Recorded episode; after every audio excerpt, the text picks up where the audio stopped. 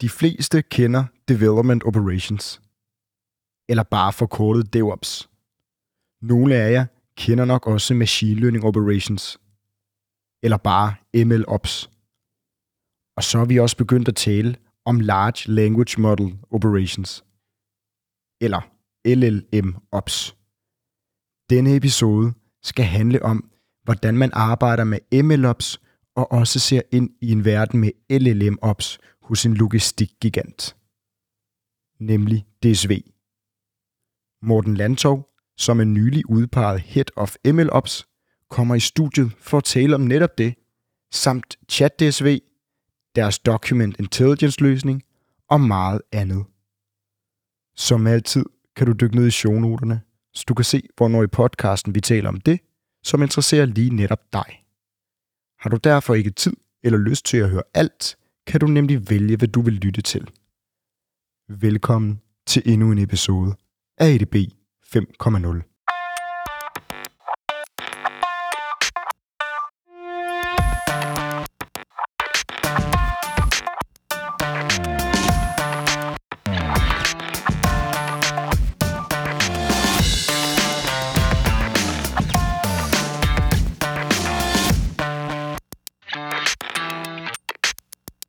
Morten. Hej Mathias. Velkommen til. Tak for det. Morten, udover at vi skal tale om, om teknologi i dag, så skal vi jo tale om det i en kontekst, som hedder logistik. For du kommer fra DSV. Det er korrekt. Men før vi, vi dykker ned i, i DSV og, og det, du laver til, til daglig, så kunne jeg godt tænke mig at, at lære dig lidt bedre at kende. Så kan du ikke prøve at give mig og lytterne en, øh, en, en lynhurtig intro til, hvem du er og hvorfor du sidder her i dag? Uh, jo, det kan du tro. Jeg giver Pixie-bogen, tænker jeg. Ja, giv mig uh, Pixie-bogen. Ja. Um, jo, jeg, øh, jeg arbejder med platforme primært. Platforme til produktionslæg uh, AI. Um, og det var egentlig en ting, der startede primært uh, efter min kandidatuddannelse, som var i IT og kognition. Sådan sprogteknologisk tværfaglig imellem uh, det, man nu kalder Sønder og Nørre Campus. Københavns og, Universitet? Ja. Yes. Og så da jeg røg ud i den virkelige verden, øh, lidt væk fra mine Jupyter Notebooks og så videre, så fandt jeg ud af, at øh, for at få en ting i produktion, så kræver det faktisk et helt apparat, en helt platform. Og så begyndte jeg allerede der ligesom at, at beskæftige mig det, og det har jeg så gjort lige siden. Det har så været en fire og en halv år. Og hvis vi dykker ned i, i nogle konkrete nedslag på den her fire og et halvt års rejse efter dit, uh, dit studie. Kan jeg lige korrigere det, undskyld. Det er faktisk mere end det. Det var 2018. Jeg kan bare ikke holde styr på tiden. Og vi her skriver nu 2023, slutning 2023. ja. Så det er fem år. Ja. Godt. Øhm, fire og et halvt, fem år blev det til. Øh, og, øh, og du ryger ud bagefter dit studie som, som forskningsprogrammør, så vidt jeg har forstået. Uh, nej, det var under mit studie. Det var der, under dit studie. kandidaten der. Um, det var også en af måderne, jeg lærte at programmere på. Altså, men jeg har altid programmeret let, men aldrig sådan på, hvad kan man sige, uh, super højt niveau. Det har mere været på hobbyplan på en eller anden måde. Uh, min bachelor var jo i filosofi, som jeg fik skrevet færdig øh, øh, efter to og et halvt år, den der bachelorprojekt. Og så havde jeg et halvt år, hvor, at jeg, øh, hvor jeg begyndte at skrive eller lave de her valgfag i kode og den slags, og det gjorde så, at jeg kunne blive optaget på den her IT- og kognition-uddannelse. Det var super fedt. Men øh, mens jeg så tog den kandidat, så stoppede jeg så med at arbejde i serviceindustrien. Og så, øh, så arbejdede jeg i stedet for som, øh, som forskningsprogrammør, øh, hvor, jeg, hvor jeg lavede en hel masse spændende projekter faktisk. Øh, alt muligt omkring haptisk tøj, for eksempel. Det var meget omkring body-based user interfaces. Ja. Så vi arbejdede også med virtual reality og alle mulige andre ting. Men det, jeg primært brugte tid på der, var faktisk noget, der hedder latent Dirichlet allocation. Og, og hvad er det? Det lyder meget fancy. Det er egentlig en måde at embedde, lige det jeg brugte til i hvert fald, var øh, documents, altså dokumenter, og så lave semantisk øh, søgning imellem dem. Det er, en, det er en form for egentlig en recommender-maskine, man kan bruge det til i hvert fald. Øhm, og det blev så lavet øh, til at, nu vil jeg nødt kaste nogle øh, postdocs øh, under bussen her, men der var en postdoc, som gerne vil have en automatisk skrevet øh, referenceliste i slutningen af hans artikler. Så det brugte jeg lang tid på. Øhm, det viser sig, at det korpus, jeg trænede det på, fordi man ikke kunne lave transfer learning med det her øhm, øh, LDA, som det hedder. Legendary Allocation. Så, så var korpuset simpelthen øh, kun på 10.000 artikler, så det var ikke helt nok. Så det var nogle lidt skuffende resultater, ikke nok til en udgivelse. Og jeg ved jo, du så bagefter ryger over i det offentlige, fordi der bliver du lovet en, øh, en hel masse data. Og, øh, og der er lidt mere end, øh, end 10.000 øh, artikler at, øh, at arbejde med. Kan du ikke prøve at fortælle mig lidt om det? Jo, det kan tro. Det var nemlig også det, der gjorde, at jeg sagde ja til, til det job. Det var virkelig, øhm, det var virkelig ikke den, den, den offentlige øh, løn som øhm, fuldmægtig. Selvom det var, jeg var super glad for det på, det på det tidspunkt. Men der var mange af mine andre medstuderende, der røg ud i nogle ret, øh, hvad kan man sige, lidt mere prestigefulde titler. Men jeg blev lovet de her data. Og det var primært det, jeg gik efter. Jeg så det lidt som min PhD, at jeg bare skulle ud i den virkelige verden lære en masse. Og hvilke data var det, der fascinerede dig så meget? Folk er meget forvirret omkring deres skat. Så det vil sige, de, de skriver ind og, og spørger øh, i, i uanede mængder. Jeg tror, det var 800.000 mails øh, pro som jeg blev lovet at arbejde med. Lovet og lovet, det er så hårdt sagt. Det lyder som om, de har lavet løftebrud eller sådan noget. Men jeg havde i hvert fald en hel masse øh, data, øh, som jeg kunne tilgå, men vi kunne bare ikke rigtig produktionslægge noget af det. Øh, så jeg endte med at lave en masse andre løsninger omkring øh, procesautomatisering øh, i de to år, jeg var i det offentlige. Det var faktisk en, en ret god tid. Men, øh, men der skifter du så fra og bliver øh, og ryger over på den anden side af bordet og ryger hen i en, i en konsulentstilling?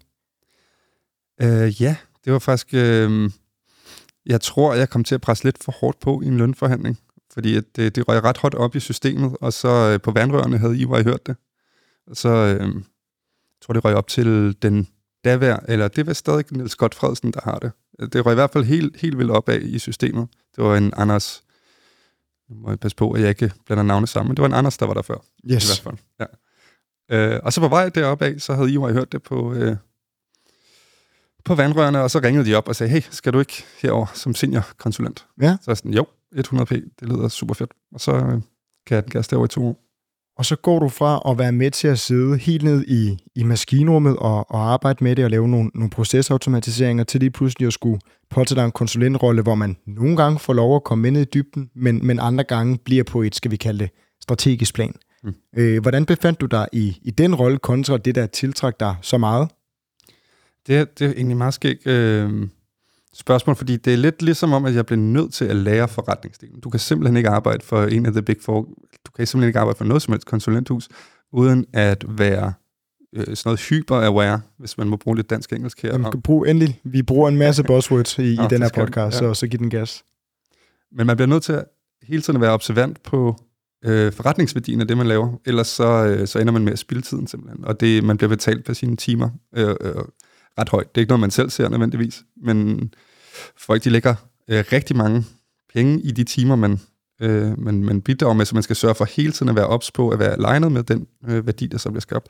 Jeg endte så med at øh, være en rigtig meget på øh, Danske Bank, øh, hjælpe dem med deres remedieringsprojekt, hvor jeg fik lov til at lave en masse data science. Øh, vi skulle lave noget en form for dataarkeologi, kan man sige, grave ud i nogle gamle systemer, og så øh, prøve at ligesom øh, finde ud af den lineage af udregninger, der var blevet lavet på øh, alle de her forskellige øh, konti, og så regne tilbage til, hvem der skulle udbetales. Så det var egentlig ret spændende arbejde, også lidt samfundsrelevant igen, men man fik lov til at sørge for, at der er en masse penge, der fik, eller folk, der fik deres penge tilbage. Det synes jeg egentlig var ret sjovt. Men så, det var det, man kaldte uh, utility, min utility, og den lå på omkring de 80, og så havde jeg stadig øh, 40% tilbage hvis den matematik ikke giver mening, så er det sådan, at den virker. Man arbejder omkring 120 procent.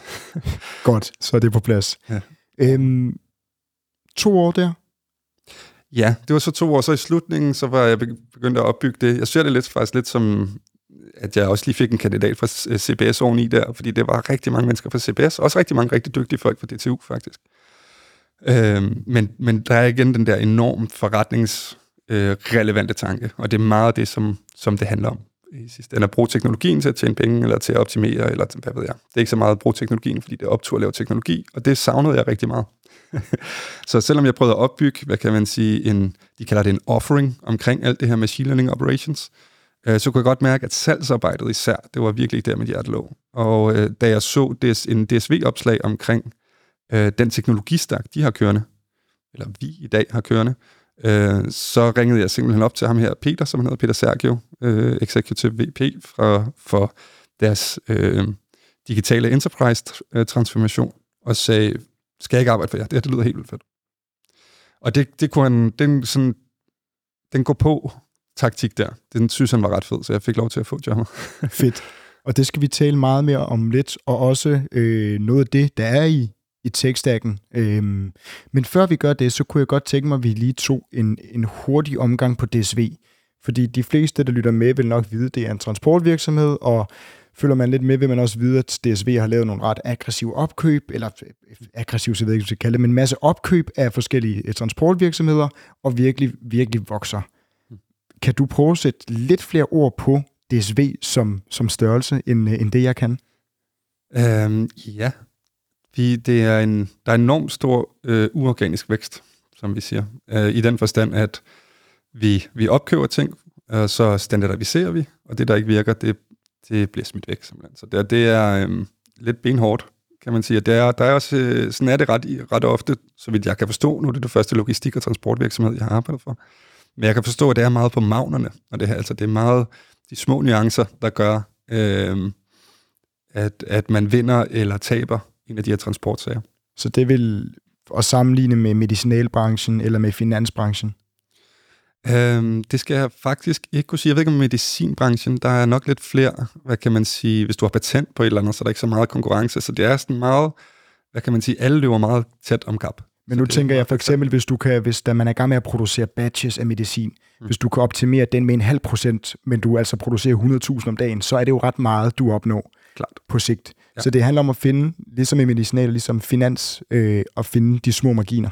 100 procent. Der, der er den store forskel, kan man sige, hvis vi nu lige øh, bliver lidt ved medicinalindustrien, det er, at der er enormt meget R&D i medicinalindustrien, fordi øh, du har 20 år med patent, eller sådan noget den du Så det vil sige, hvis du har opfundet et nyt drug, så er der ikke så meget konkurrence på det drug i det stykke tid, hvor du har det. Det er nu skal jeg passe på at snakke om, om noget, jeg ikke ved for meget om, men jeg tror, det er det, der er en af de store forskelle, fordi øh, du kan ikke rigtig opfunde en ny måde at transportere på. Altså, du ved, du, Transport og transport. Ja, sådan rimelig meget. Uh, der er selvfølgelig nogle ting, som, altså, i, og vi har nogle enormt dygtige innovationsfolk, der arbejder på, altså jeg har hørt dem snakke omkring sådan en hypertunnel, lidt ligesom Hyperloop imellem Hamburg og, og alle mulige andre steder rundt omkring Europa. Altså det, uh, og det er selvfølgelig ikke noget, som der, der, der, der bliver, der bliver hvad kan man sige, øhm, realistisk tænkt i, men det er noget, hvor at, det holder vi lige øje med, fordi det kan være noget, der bliver vigtigt på et tidspunkt. Så der er alle de her tanker, som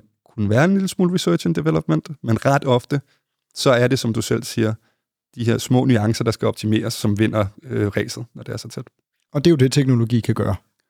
Ja, præcis. Og der er, der, det er så også en anden ting, øh, når nu det er blevet, øh, nu har vores, øh, hvad hedder det, øh, vores øh, Øh, CIO, øh, Jesper Ries, været ude og snakke rigtig meget i, i børsen her for nylig omkring vores AI-strategi. Så det kan jeg forhåbentlig godt snakke om, uden at ryge for mange besværligheder. Men øh, der er en, øh, en strategisk beslutning helt op på det plan, der er blevet taget om, at øh, AI er måden, hvorpå at vi i DSV skal eller kan differentiere os. Øh, ikke nødvendigvis sådan brandmæssigt eller kundemæssigt, men simpelthen bare på at optimere vores processer med AI, og for så finde flere af de her, øh, hvad kan man sige, kognitive processer, måske, der kan automatiseres, øh, men også helt nye, hvad kan man sige, interne systemer, der kan bygges med det. Men fordi vi er øh, i konkurrence øh, på magnerne, så nytter det ikke noget, at vi for eksempel bruger en third party, hvor at vores data hjælper med at træne den algoritme, fordi så vil vores konkurrenter konkurrenter også få, hvad kan man sige, en fordel øh, ved vores data. Og vi vil gerne få øh, hele fordelen ved vores egen data. Det betyder så, at vi som data scientist står i en enorm skøn situation, hvor der helt op fra topledelsen er bare på, at vi skal bygge hele muligheden øh, fra bunden af. Og der har vi så fået sammensat et rigtig, rigtig godt hold af folk til, at, til at gøre det. Morten, nu er det ikke fordi det, det skal være et, øh, et titelrace, men i og med, at DSV er så store, som, som I er, det tror jeg ikke engang, vi fik talt om før, men kan det passe, det er omkring 75.000? Ja, det er omkring 75-80.000. Jeg ja. tror, vi er nok i top 10, hvis ikke top 3 af transport- og logistikvirksomhed efterhånden. Det går meget hurtigt ja. øh, opad i hvert fald. Så. så er der jo mange, der arbejder med, med teknologi. Så kan vi ikke bare lige for god ordens skyld få styr på, øh, hvad konkret det er, du arbejder med af teknologi? Jo, det kan du tro. Altså som jeg sagde til at starte med, så arbejder jeg meget med platform. Så det er, øh, vi har et hold af data scientists, meget dygtige folk, primært øh, de, af de use cases, vi har udviklet, øh, drejer sig omkring large language models. Så vi tager nogle Hugging Face-modeller, vi fine-tuner dem, øh, og så udstiller vi et API, hvor at, øh, der er et produktteam, der bruger dem til alt muligt. Det kunne være document øh, extraction, document intelligence løsninger, den slags. Øhm, men når der er rigtig mange data scientists, der arbejder sammen på en så kompleks øh, stykke øh, IT-løsning, som en, en, en A-løsning er, så er det vigtigt, at der ligesom er nogle guardrails på en eller anden måde. Og hvad skal det sige? Jamen, det handler primært omkring øh, at udvikle på en måde, sådan så at øh, løsningen er øh, altså en, en proces, der kan gentages. Øh, og så produktionslægte. Der er også en helt, produ- produ- øh, en helt øh, hvad kan man sige, logik omkring det. Og så slutligt, når det er i produktion, så skal man ligesom holde øje med, at det ikke går i stykker. Og de tre ting, de er meget klassiske inden for DevOps, kan man sige, når det, når det kommer til software. Men der er den store forskel på det, jeg laver, som hedder Machine Learning Operations, i stedet for Development øh, Operations. Øh, at vi faktisk i sidste ende ikke rigtig skriver kode som data scientist. Det gør vi så. Vi skriver en masse kode. Men koden har ikke til formål at løse noget. Koden har til formål at træne en løsning, der løser noget. Så der sidder ligesom nogen og laver det, der hedder DevOps, eller det man kalder DevOps, som er Development Operations, som så, når det er blevet udviklet, så leder de det over i de teams, som laver Machine Learning Operations, eller MLOps, om ligesom vedligeholder og sørger for, at det stykke kode hele tiden er trænet og opdateret til at skulle kunne det, det kunne, og matche de nye løsninger eller nye behov. Der er meget øh, kan man sige, klare grænser imellem DevOps og MLOps på nuværende tidspunkt. Øh, vi prøver stadig at finde overlappet, men den måde, vi tilgår det lige nu, er, at vi siger, det er lidt to forskellige discipliner, og så når vi finder et overlap, så, så prøver vi ligesom at, at løse det på en fed måde. Fordi der er et super, super øh, brilliant team af DevSecOps, som det hedder, også. Øh, men de står meget mere for ja, standardisering og øh, sikkerheden og produktionslægningen omkring øh, alt andet software, Java-applikationer and what have you. Så du leder altså det her ML Operations i DSV. Hvor mange sidder I der? Uh, lige nu er vi uh, fem. Vi er tre uh, fuldtid, uh, og så er vi to, som er 50% allokeret. Og hvor stort eller lille er de team i forhold til dem, der arbejder med DevOps? Um, DevOps er Altså DevOps har været der i tre år, så jeg vil tro, de er måske er omkring en syv stykker nu. Eller så. Okay. Så der er altså ikke særlig stor forskel i, øh, på, på, på antallet af, Nej, af folk i hver team. Jeg skal ud og hyre en ny her til januar også, så, så vi, vi vokser og vokser. Øhm, og det er simpelthen fordi, at det også er ret tydeligt for data science afdelingen, som ligesom er vores kunder, kan man sige, at, øh, og de er mange flere. Øh, de er vel en, en 12-15 stykker på nuværende tidspunkt. Men det er ret tydeligt for dem, at øh, deres arbejde bliver meget nemmere. Fordi mange af de processer, som før var manuelle, og havde øh, mulighed for det, vi i det offentlige kaldte fejl 40, det ved jeg ikke, om jeg alle steder, man kalder det. Jeg læste engang, at, at man skulle stoppe med at bruge ordet fejl 40, fordi nu havde alle dem, der lavede fejl 40, fundet ud af, hvad det betød. Nå, ja, okay. Ja, det, vi må finde bedre ord så. Men menneskelige fejl i hvert fald, øhm, som jo er sandsynlighed, når man laver de her manuelle processer, der mennesker er simpelthen meget stokastiske i den måde, de arbejder på, kan man sige. Og selv hvis man er enormt koncentreret og, og løser tingene meget struktureret, så vil man stadig lave fejl en gang imellem, i kraft af, at man er menneske. Så røg der lidt filosofi ind over der igen. Godt. Så I tager... Øh, I samarbejder med, øh, med DevOps-teamet, I laver MLOps, og hvis man skal prøve at øh, gøre det lidt mere håndgribeligt, hvis, ikke man, hvis man nu sidder og lytter til det her og ikke er mega tech-savvy, så kunne man sige, at det er ligesom, at IT kommer med et nyt system, og så er det supporten, der vedligeholder det og sørger for, at det hele tiden kører. Meget forsimplet. Øh, man kan også meget, det, det er lidt mere som at se, øh, så der er et datalag, hvor vi skal have dataen ind fra, så data scientistene kan arbejde med det. Så skal data scientist lave en masse eksperimenter, for at finde ud af, hvad for en bunke øh, Øh, lineær algebra, der passer bedst til problemet. Og øhm, når de så har lavet deres eksperimenter, så skal det skaleres op, så skal det trænes på en hel masse GPU'er. Det er så også noget, vi står for. Øhm, hele vejen undervejs i den her proces, der bliver det øh, trænet i de her dockers, de her self-contained øh, docker images, øh, på en Kubernetes-cluster. Og når løsningen så er blevet lavet, så skal den pakke sammen og udstilles som et API, så produktteamet kan, kan anvende det. Og alt det her skal gerne gøres automatisk, sådan så data scientisterne, når de interagerer med platformen, bare kan sige, nu vil jeg gerne træne det her eksperiment, som vi så har beskrevet. Nu vil jeg gerne øh, have resultaterne. Boom, så får de nogle resultater. Nu vil jeg gerne øh, deploye det. Boom, så bliver det deployet. Det er en lidt, hvad kan man sige, væsentligt mere komplekst. Det går igennem, øh, vi har øh, dev, test, QA og prod, og så et, et R&D-miljø, som vi er ved at definere lige nu. Øh, det, er en, det, er en, det er lidt svære problem, hvordan man går fra en R&D-tankegang, som er meget sådan, man kan gøre hvad som helst, og så over til den lidt mere strukturerede måde at lave programmering på. Så lige den øh, handoff der er stadig noget, vi prøver at definere. Men ellers så kører det hele vejen fra, øh, hvad kan man sige, udviklingsstadiet over til at blive testet, og så øh, til sidste år i QA, hvor at vi interfacer med produktteamet, og når de har givet thumbs up, så sætter vi det i produktion. Fedt. Og lad os prøve at tale lidt om nogle af de her løsninger, I så rent faktisk har lavet. Øh, og jeg ved, den, øh, den, øh, den første, eller en af de store, det er den, der hedder Document Intelligence. Mm. Kan du ikke prøve at starte med at forklare den til mig, som om jeg er fem år gammel? Det kan du tro. Um, det var faktisk noget, jeg startede på allerede i um, Udviklingsforvaltningsstyrelsen. Det er en idé, der ligesom har været mange, mange og det, steder. det var altså, da du sad ved Skat? Ja, ja. Skat. I deres procesautomatiseringskontor, som var et søsterkontor til deres data science afdeling. Øh, men det handlede om, at øh, folk øh, har en masse PDF'er. Jeg siger folk, som mener jeg forretninger generelt. Og det er øh, det har vi også i DSV.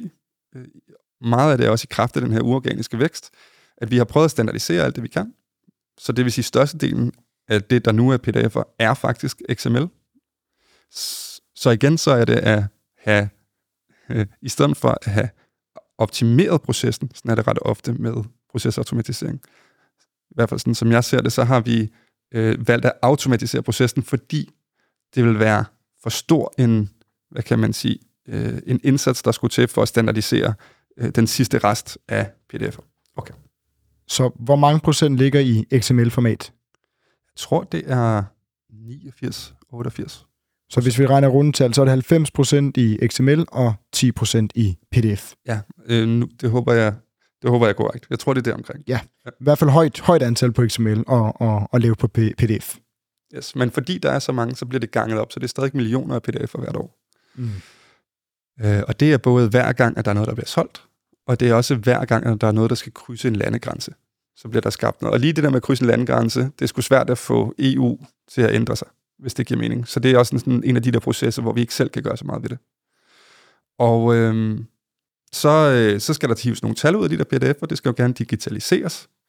Øh, og så selvom det er en digital pdf, som man siger, så vi ikke behøver at lave OCR på det, Optical Character Recognition, altså det at øh, læse øh, tekst, eller få en computer til det.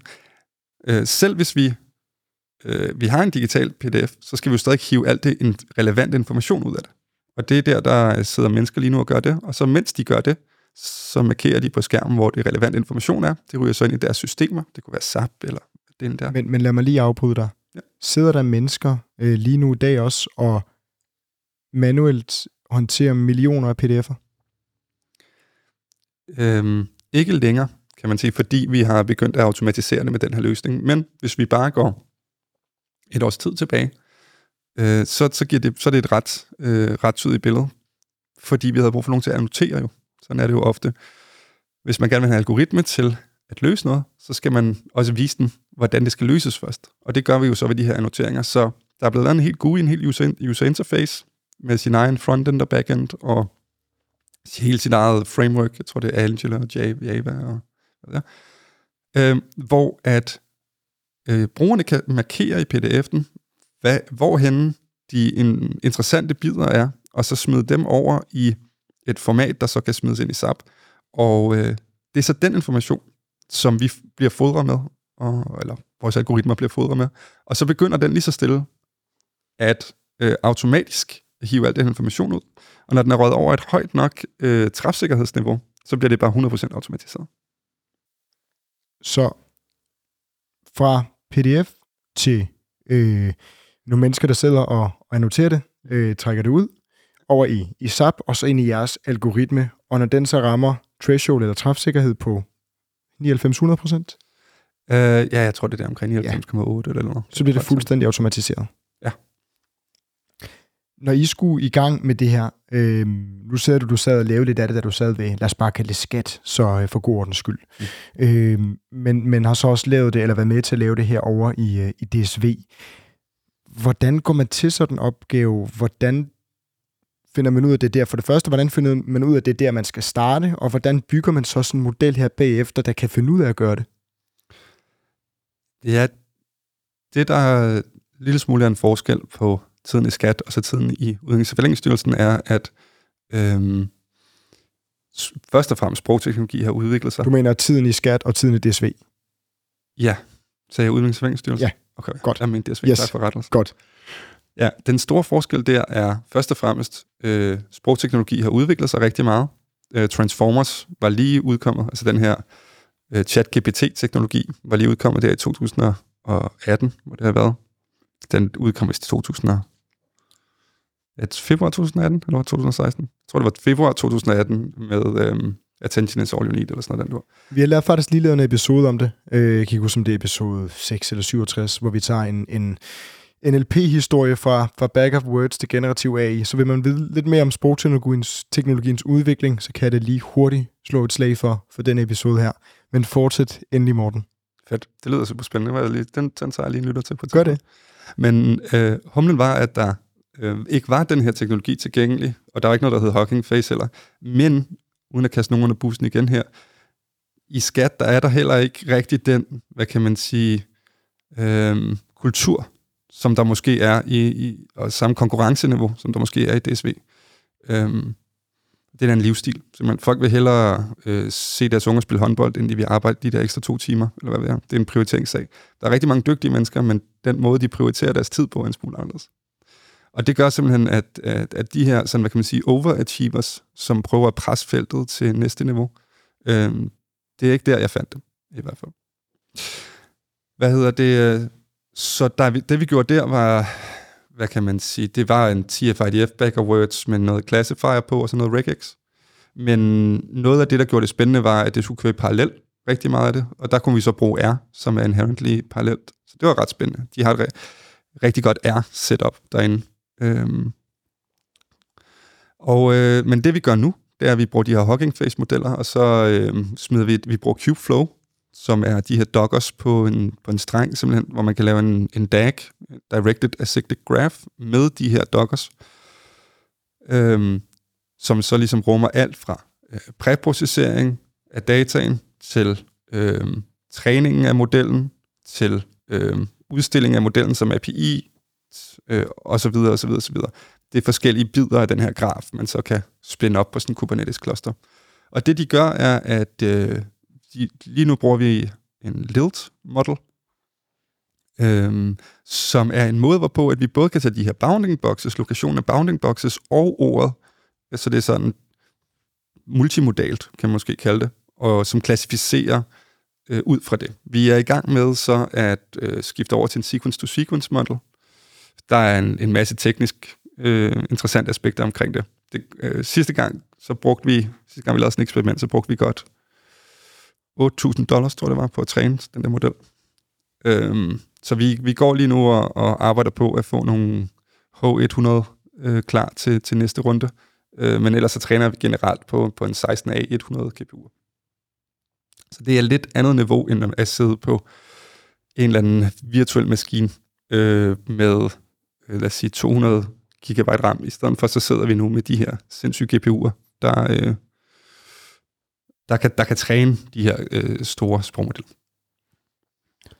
Og hvis vi går videre fra jeres Document Intelligence løsning her, som, øh, som jo giver sig selv, at er, er, er utrolig vigtigt, og så sekunder du kan automatisere noget, som mennesker sidder og laver i, i millionvis, så er vi tilbage til de her berømte marginer, du talte om i starten. Øhm, jeg ved, det næste, I også arbejder på, eller det, I også arbejder på nu, øh, har også noget med, med store sprogmodeller at gøre, og det er en øh, chat DSV. Ja. Kan du prøve at fortælle mig lidt om, hvad det er for noget? Øh, ja, det, det er en RAG-based øh, language model. Og hvad Ja. betyder det, at det er en RAG-based language model? Øhm, jamen, det betyder, at det er en Retrieval Augmented øh, Generative Language Model, så vidt jeg husker det akronym. Og hvis jeg skal forklare det her til et familiemedlem, hvordan skal jeg så forklare det? det er et godt spørgsmål. Øhm, det, som, det, som man gør, at man faktisk øh, man har automatiseret prompt engineering, kan man sige. Hvis du skal, men, og i stedet for at have al viden i det neurale netværk, så du skal ikke tage dine databaser med al viden, og så træne det ind i øh, det neurale netværk. I stedet for, så bruger du det neurale netværk, som allerede er trænet, til at skrive, til at finde det i din database, der er interessant. Det er det første, den laver en query på en vektordatabase. Og så spytter den tilbage noget af det information, som er øh, interessant for din, øh, hvad kan man sige, query. Og så tager den og laver en nyt prompt til sig selv. Den prompt, den selvprompter. Øh, hvor al den information er, samtidig med at den siger, her er et spørgsmål, her er svaret, skriv et nyt svar, sådan så at svaret passer til spørgsmålet. Eller så. Yes, Giver det mening? det giver mening. Fedt. Så chat DSV, Ja, det, det vi gør så er, at vi, og det er stadig øh, i, i, hvad hedder det, prototypen.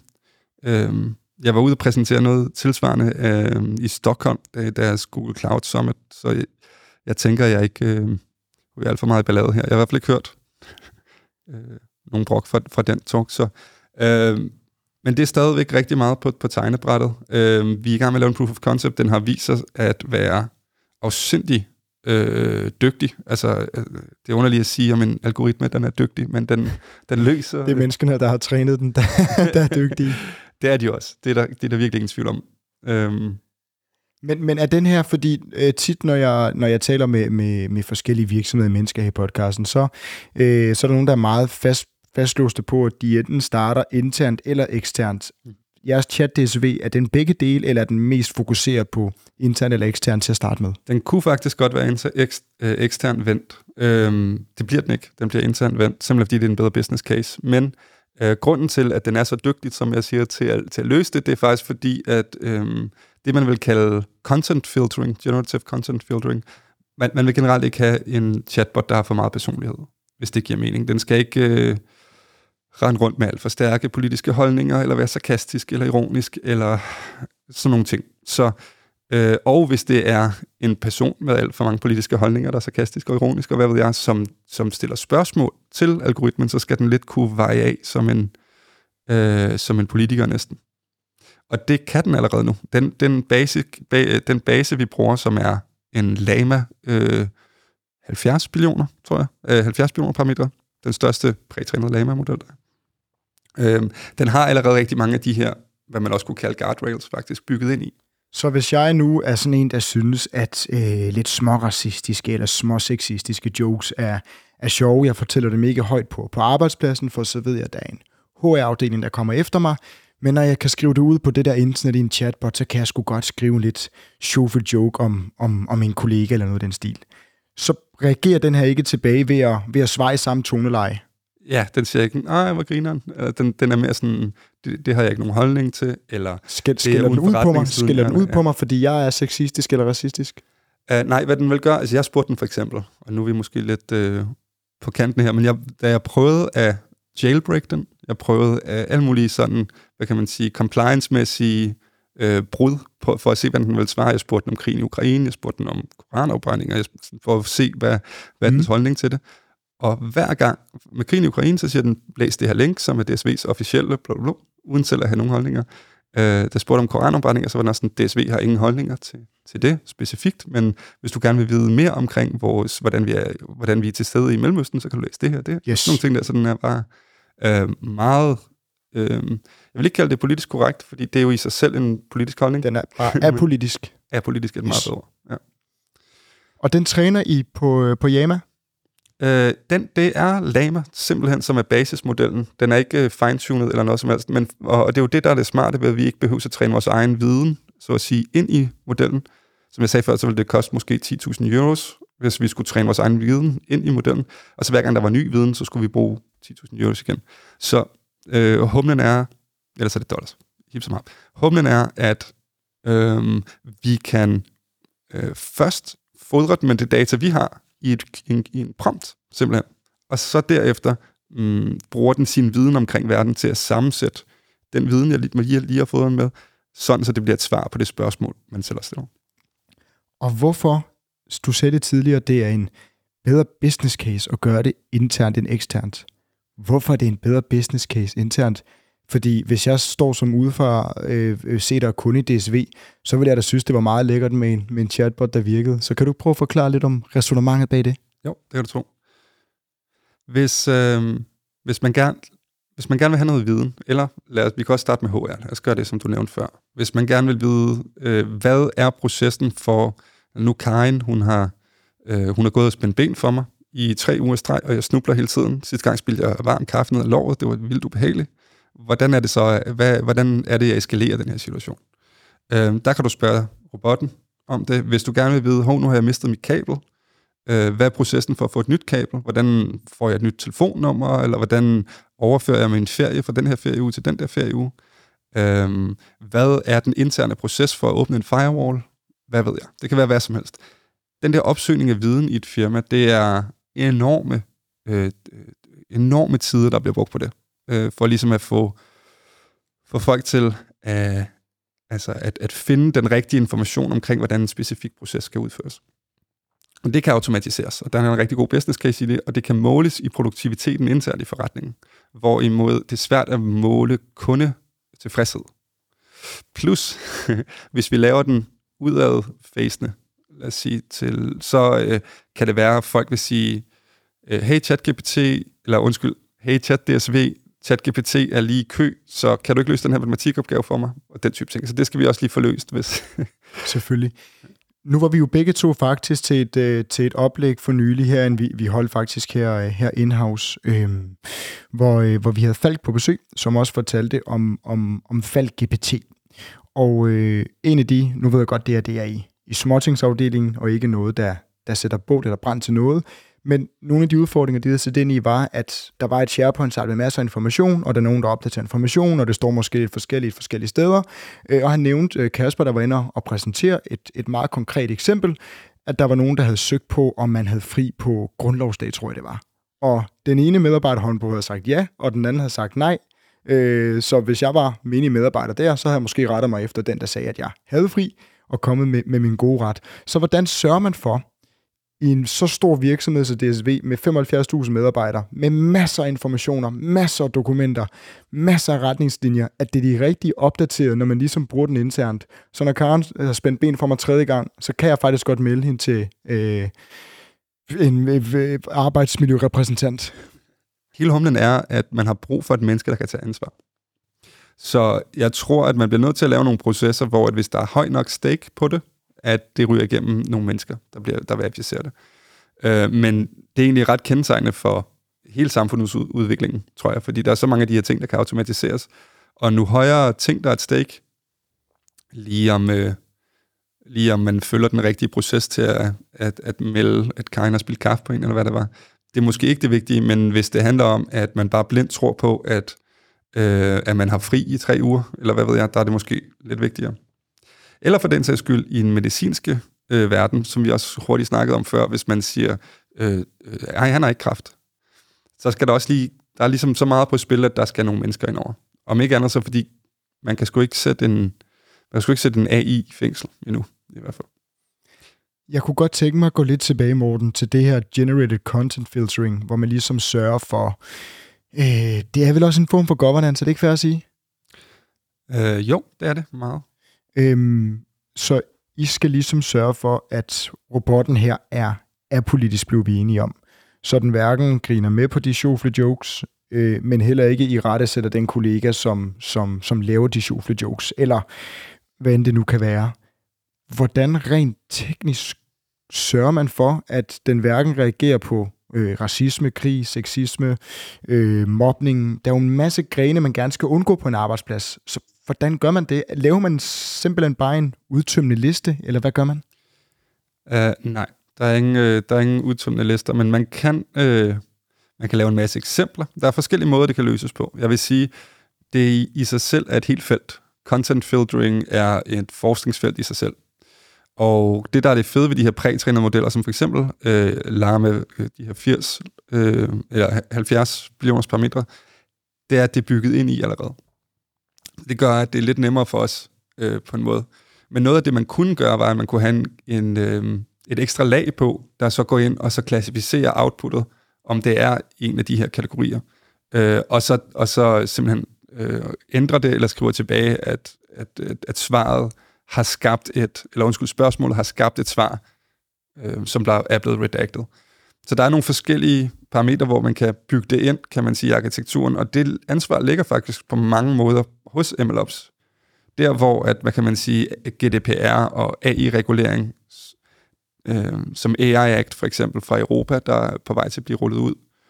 Øh, alt det hejs, det, det, det bliver til en stykke infrastruktur øh, hos MLOps. Så det er faktisk på mange måder der, hvor at det bliver øh, reelt øh, de, øh, hvad kan man sige, risikominimerende tiltag, man, man nu har, det, det, det bliver bygget ind i, øh, i MLOps platform.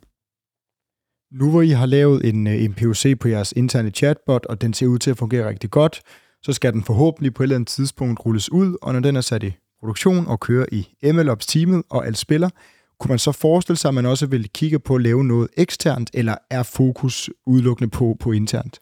Det kunne man nok godt. Altså det, det, kan, det kan jeg forestille mig. Det er, som sagt, så er det nogle andre steder i forretningen, hvor at, øh, som forstår forretningen bedre. I sidste ende, så har jeg jo kun de her kan man sige, to år hos EY som min forretningsforståelse. De her mennesker, de lever under forretningen. Jeg lever under, kan man sige, øh, AI og produktionslægningen og driften af det. Øhm, men det er deres beslutning i sidste ende. Hvis det giver mening, så øh, lige nu, der er den næste store øh, hvad kan man sige, problematik, vi skal løse i MLOps-teamet, for at vi kan nå til et stadie, hvor man kan begynde at snakke om, skal den være ekstern eller intern facing, det er, at vi skal finde en måde, hvor det kan skalere på.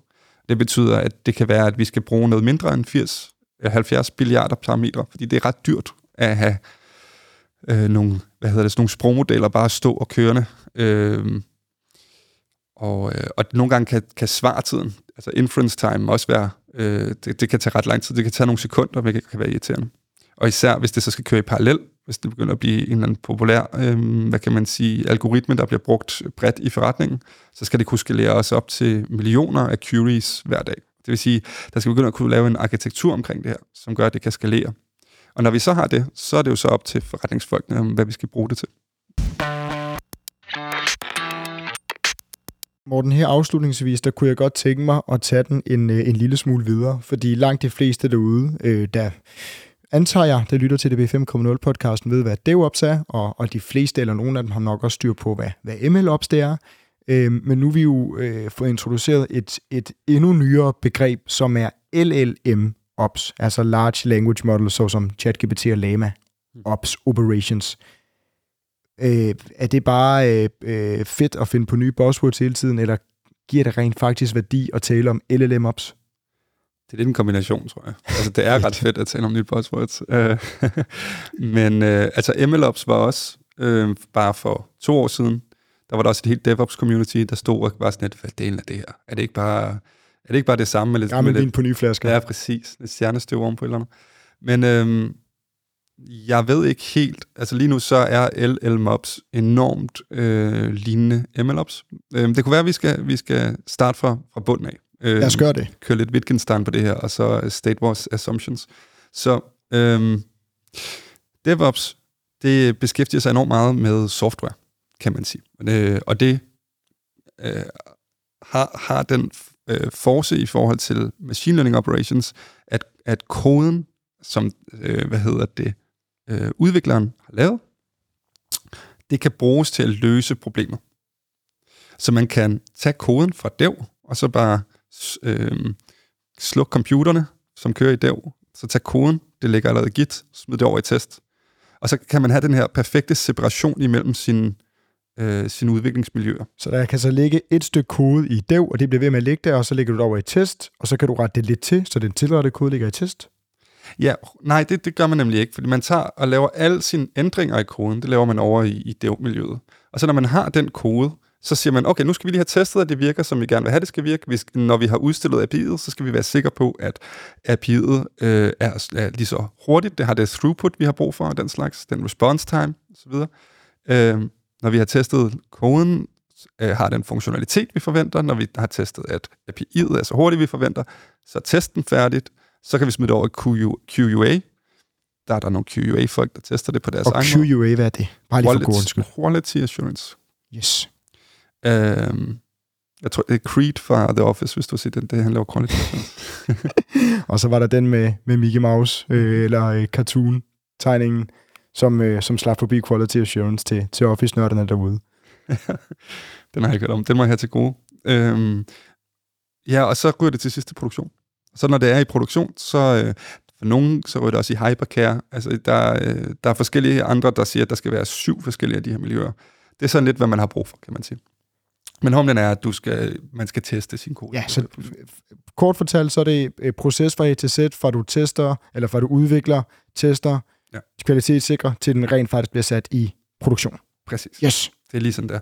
Og så med det her MLOps, så, øh, så er der en stor forskel faktisk, og det tog mig lang tid at, øh, at diagnostisere, hvad den forskel var. Nu har jeg arbejdet med det her MLOps, som sagt, i de her 4,5 år. Øhm, og det er faktisk først for nylig, hvor jeg bliver sat over for et DevOps-team, øh, eller sat ved siden af dem, og de så siger, "Mm, hvad sker der for det stjernestøv der, hvad er forskellen? Eller sådan. Og jeg ligesom skulle virkelig forsvare øh, med nogle gode argumenter, hvad forskellen var. Det var først der, jeg faktisk fandt ud af, hvad forskellen er. Så nu vil jeg prøve at se, om jeg kunne dele den her, fordi det kan være, der er andre, der kan bruge det også. Endelig. Og det er, at i stedet for at skrive øh, kode, der løser en problematik, jeg var lidt inde på det her tidligere i vores snak, skriv, så skriver man i stedet for kode, som øh, sætter rammerne for en algoritme, der lærer den funktionalitet, man gerne vil have løst. Så i stedet for, at man direkte selv skriver et stykke software, der løser et problem, så er man ligesom one degree of movement væk fra det endelige løsning. Og det har nogle tekniske komplikationer. Primært er, er det det, at man ikke bare kan tage sin kode, som man har udviklet i dev, og så smide over i test. Fordi den kode, man har lavet i dev, den skal slet ikke bruges for at løse løsningen. Den er bare lavet for ligesom at være... Det er som at teste stilaset i stedet for bygningen, hvis det giver mening. Mm. Øhm, sagt med en anden metafor, så den kode, man skriver som data scientist, ret ofte, så er det ligesom den første booster på en totrinsraket. Den falder ligesom af, øh, når, så snart den er ude i rummet, raketten der, øh, og så falder raketterne ned igen, eller hvis man er Elon Musk, så bliver de genbrugt. Øh, og så, øh, og så, flyder, så flyver satellitten, eller hvad det nu er, der var i rummet der rundt. Det er lidt det samme med den her kode, er, at det, der rent faktisk er det vigtige bid af det, er modelobjektet, der er blevet trænet. Så det vil sige, når vi går over og tester i testmiljøet, så tester vi ikke koden, så tester vi modelobjektet. Og det betyder, at der er en breach imellem de her øh, udviklingsmiljøer, fordi vi, vi kan ikke lave sådan en, øh, et airgap, kan man sige, imellem de her forskellige miljøer. Vi bliver nødt til at tage modelobjektet fra dev, og så overføre til test. Og det var endda så gralt, at da jeg snakkede med nogle DevOps-ingeniører globalt set, øh, igen, ikke for at smide nogen under en bus, men det her, det var altså øh, tidligere Google-ingeniører, som, havde, som også arbejdede med MLOps. De sagde, at man skulle gentræne det i test. Så du gentræner dit øh, modelobjekt i dev, så tager du den kode, smider over i test, og gentræner det der. Og så tager du den kode i den over i QA, og så videre, og så videre. Men det vil så sige, at du skal gentræne modelobjektet hver gang. Og det er fint nok, hvis du laver en sklearn-model, hvor du kan holde alle parametre faste. Men hvis du har backpropagation, øh, der er en stokastisk proces, så kan du ikke engang være sikker på, at modelobjektet bliver det samme. Samtidig med, hvis det koster dig 10.000 dollars at gentræne det, øh, så, så er det måske ikke sådan en vildt øh, optimeret øh, måde at bruge sine penge på, at skulle gentræne i hver miljø. Så det vi gør i stedet, det er, at vi træner det i et miljø, og så tager vi det ene modelobjekt, og så overfører det til, øh, til test, tester det der, tager modelobjektet, og overfører det til, øh, til QA og prod til sidst. Og den her smøre øh, har du nu fået, øh, fået lige et par gange med DSV, forestiller jeg mig, og, og, og folk i de timer omkring er, er med på det. Og hvis du går ind i andre virksomheder, vil det her sikkert stadigvæk være forholdsvis ny info øh, med MLOps. Men nu lægger vi altså et nyt lag på, før at MLOps blev allemands eje. Så lægger vi et nyt lag på, som hedder LLM Ops, Large Language Model Ops. Ja. Og der er jeg allerede faktisk lidt ude i, i at, at lave noget LLM Ops her, fordi vi bliver nødt til at flytte det her modelobjekt øh, med mindre, som jeg sagde før, at det er en eller anden sklearn-model, som fylder du ved, 20 megabyte. Så det, at vi arbejder med større sprogmodeller, øh, eller bare de her øh, deep neural networks, det gør, at vi bliver nødt til at have vores arbejdsproces være en smule anderledes. Det er en af biderne. Det andet er, at vi ret ofte arbejder med GPU'er. Det er jo ikke kun sprogmodeller, kan man sige. Det gør man også, hvis man arbejder med, med, med deep learning til, til andre øh, meget, meget øh, datatunge øh, domæner. Men så det vil sige, at det er sådan noget, at man skal optimere sit GPU-forbrug. Øh, øh, det er en af dem. Så er der også det her tredje aspekt, som jeg snakkede om også tidligere, som er, øh, vi skal lave content filtering. Altså være sikker på, at vi ikke får en eller anden, øh, en eller anden rabiat sprogmodel. Øh, og, øh, og, og alle de her forskellige bidder, det samler sig ligesom til at være nok til, at folk begynder at kalde det LL-mobs i stedet for, fordi der er nogle andre, øh, hvad kan man sige, små ting, som ligesom når man putter det i en bunke, er nok til at være øh, frøet til en ny disciplin på en måde. Morten, tusind tak, fordi du vil komme øh, i studiet og gøre mig eller lytterne klogere på, på DSV, på, øh, på Document Intelligence, Chat DSV, og generelt lære mig øh, utrolig meget nyt om, om MLOps, og så kan det være, at øh, LLM-ops er blevet endnu mere udpenslet om et års tid, og du kan komme ind og fortælle lidt om, hvordan I, I arbejder med det. Fornøjelse. Det er mere gerne. Tak.